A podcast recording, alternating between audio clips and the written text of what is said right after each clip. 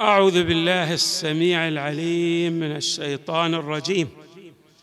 بسم الله الرحمن الرحيم والحمد لله رب العالمين. والصلاة والسلام على أشرف الخلق سيدنا ونبينا محمد وآله أجمعين الطيبين الطاهرين.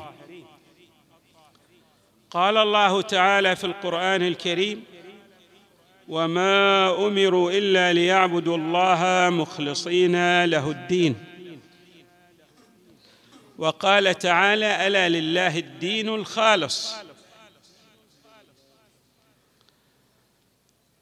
من المفاهيم التي اولاها القران الكريم عناية كبيرة الإخلاص لله تبارك وتعالى في الأعمال التي يقوم بها الإنسان بأن يعطي لله ويمنع لله ويأتي بجميع ما يأتي به من أعمال وأفعال وأقوال لله تبارك وتعالى.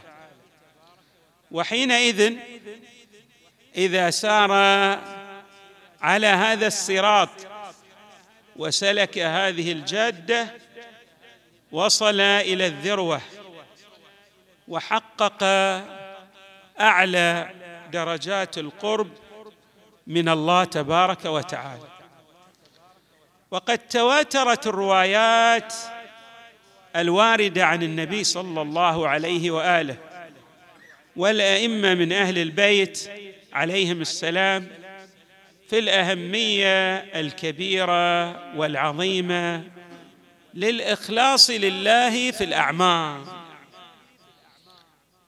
ومما ورد أيضا في هذا الشأن ما يناسب هذا اليوم المبارك ميلاد الصديقه الزهراء عليها السلام.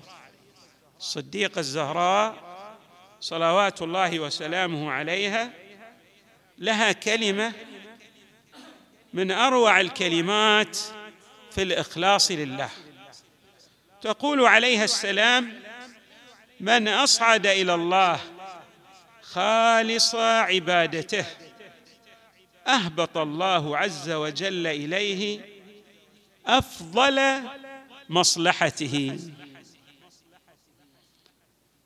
الزهراء عليه السلام تعطينا معادلة جميلة ورائعة.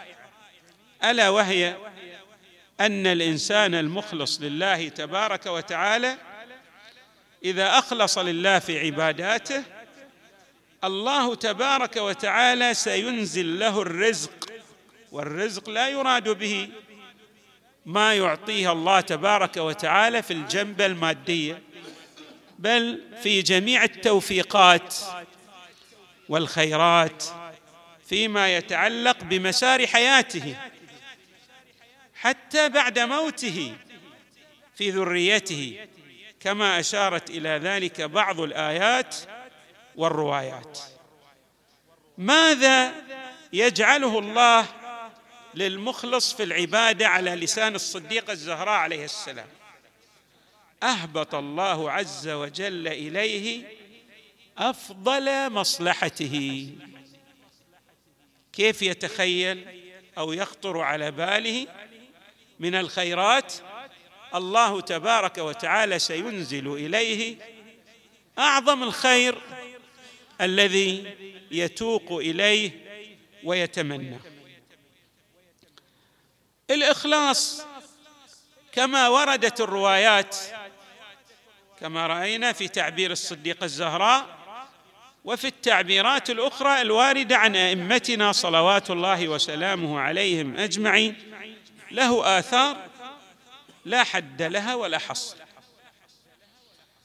وقد أشارت الروايات مفصحة عن تلكم الآثار المترتبة على الإخلاص. من هذه الآثار الفوز الفوز بالجنة. بل ليس الفوز بالجنة في أدنى درجاتها بل يصل إلى الذروة والمقام السامق. وأيضا ماذا؟ النجاة من النار ومن الفتن والبلايا التي تحيط بالإنسان في هذه الدار. في الرواية نعم. كما في الرواية. هذه رواية جميلة عن رسول الله صلى الله عليه وآله الطاهرين. قال الإخلاص سر من أسراري. استودعته قلب من أحببت من عبادي. وبالإخلاص تتفاضل مراتب المؤمنين.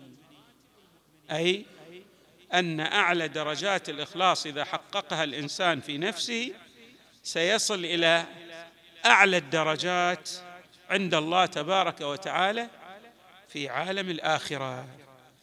نعم. أيضا تبين الروايات أن المخلص يكفيها الله تبارك وتعالى جميع شؤونه أن يترتب على الإخلاص الكفاية. أعمل لوجه واحد يكفيك الوجوه كلها.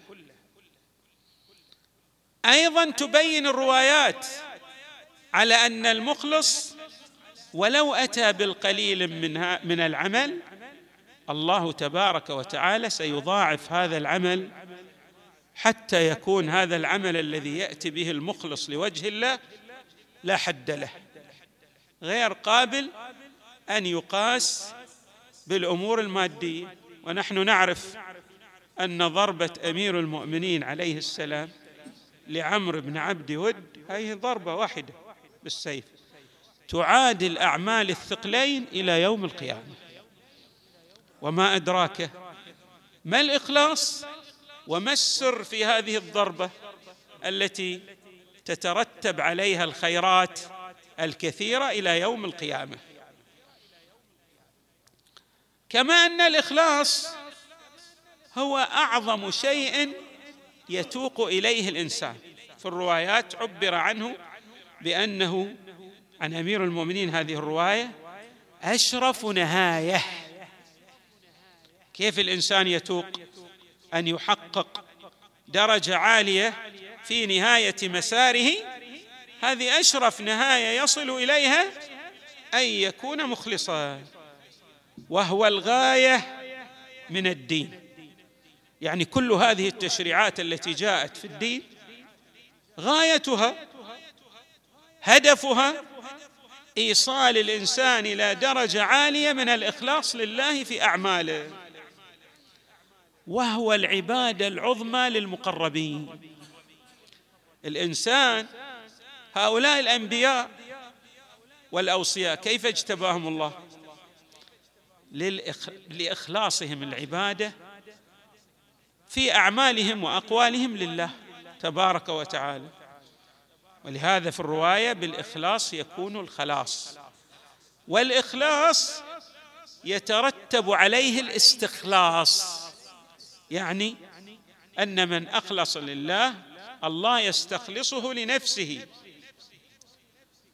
الإخلاص هو الشيمة لأفضل الناس وهو أعلى درجات الإيمان. كما جاء في الرواية عن أمير المؤمنين صلوات الله وسلامه عليه. في الرواية إن لله عبادا عاملوه بخالص من سره فشكر لهم بخالص من شكره. فأولئك تمر صحفهم يوم القيامة فرغا. يمكن الإنسان صدرت منه هفوة.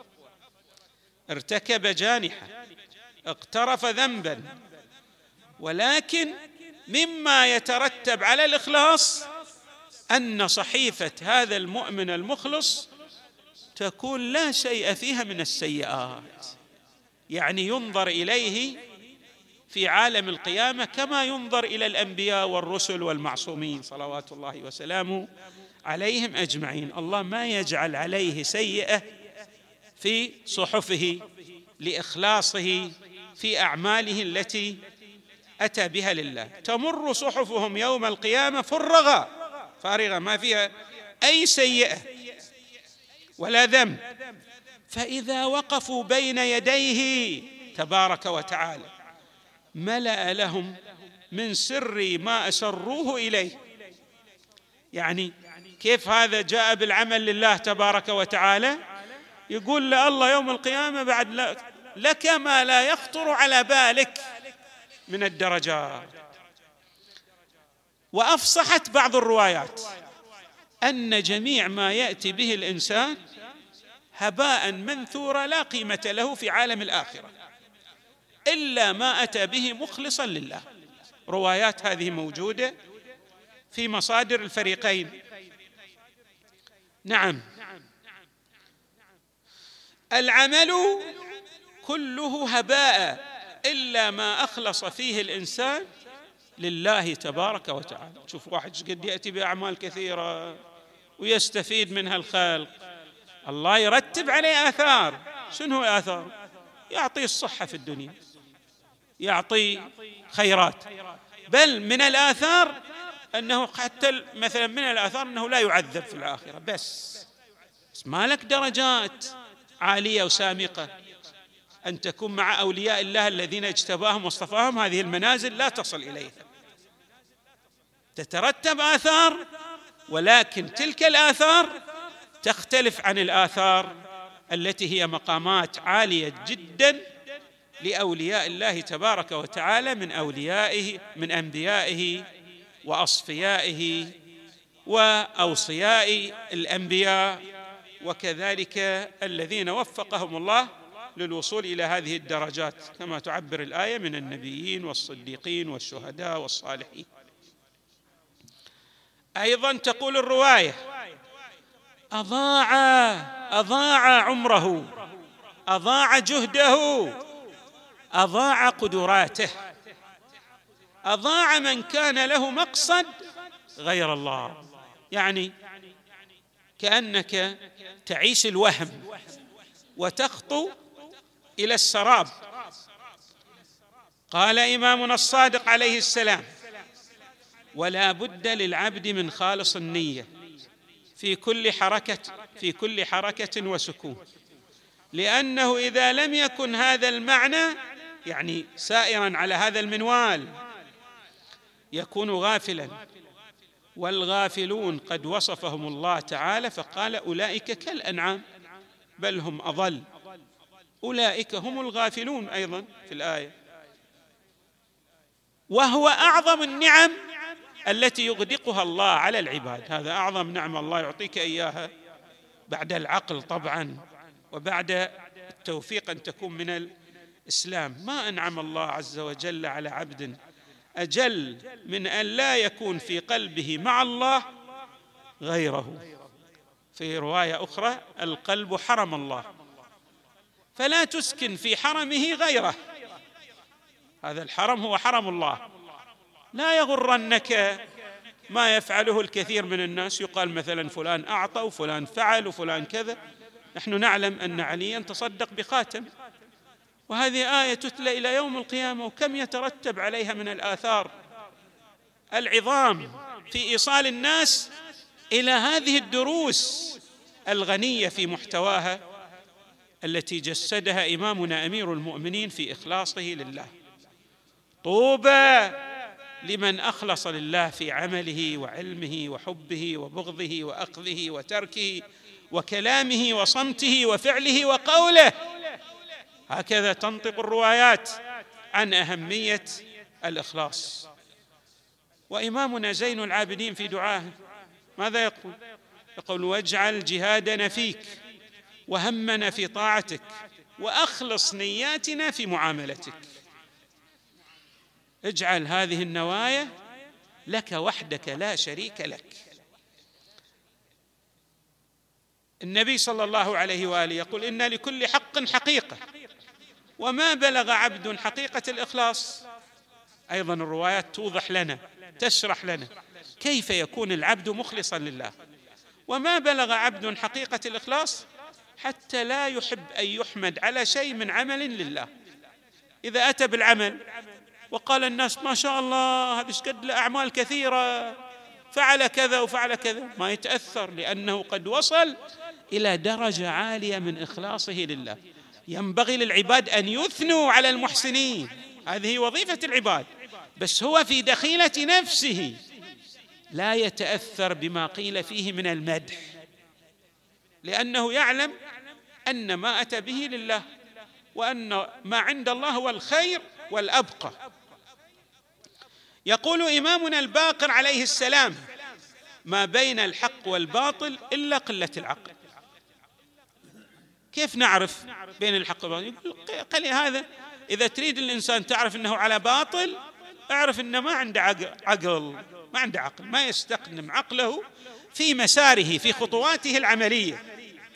فقيل له كيف يا ابن رسول الله؟ قال إن العبد يعمل العمل الذي هو لله رضا فيريد به غير الله حتى يحمد عند الناس مثلا أو يقال هذا فعل وهذا فعل. ولو أنه أخلص لله لجاءه الذي يريده أسرع لأثنى عليه الناس أيضا. ولكن بقي العمل الذي أتى به لله خالصا وهو ذخيرة له في يوم معاده. اذا قول الصديقه الزهراء عليها السلام في هذا الوجيز المختصر من أصعد إلى الله خالص عبادته أو عباداته. أهبط الله عز وجل إليه أفضل مصلحته. هو درس نتلقاه في يوم ميلاد هذه الصديقة صلوات الله وسلامه عليها. والحمد لله رب العالمين. وصلى الله وسلم وزاد وبارك على سيدنا ونبينا محمد وآله أجمعين الطيبين الطاهرين.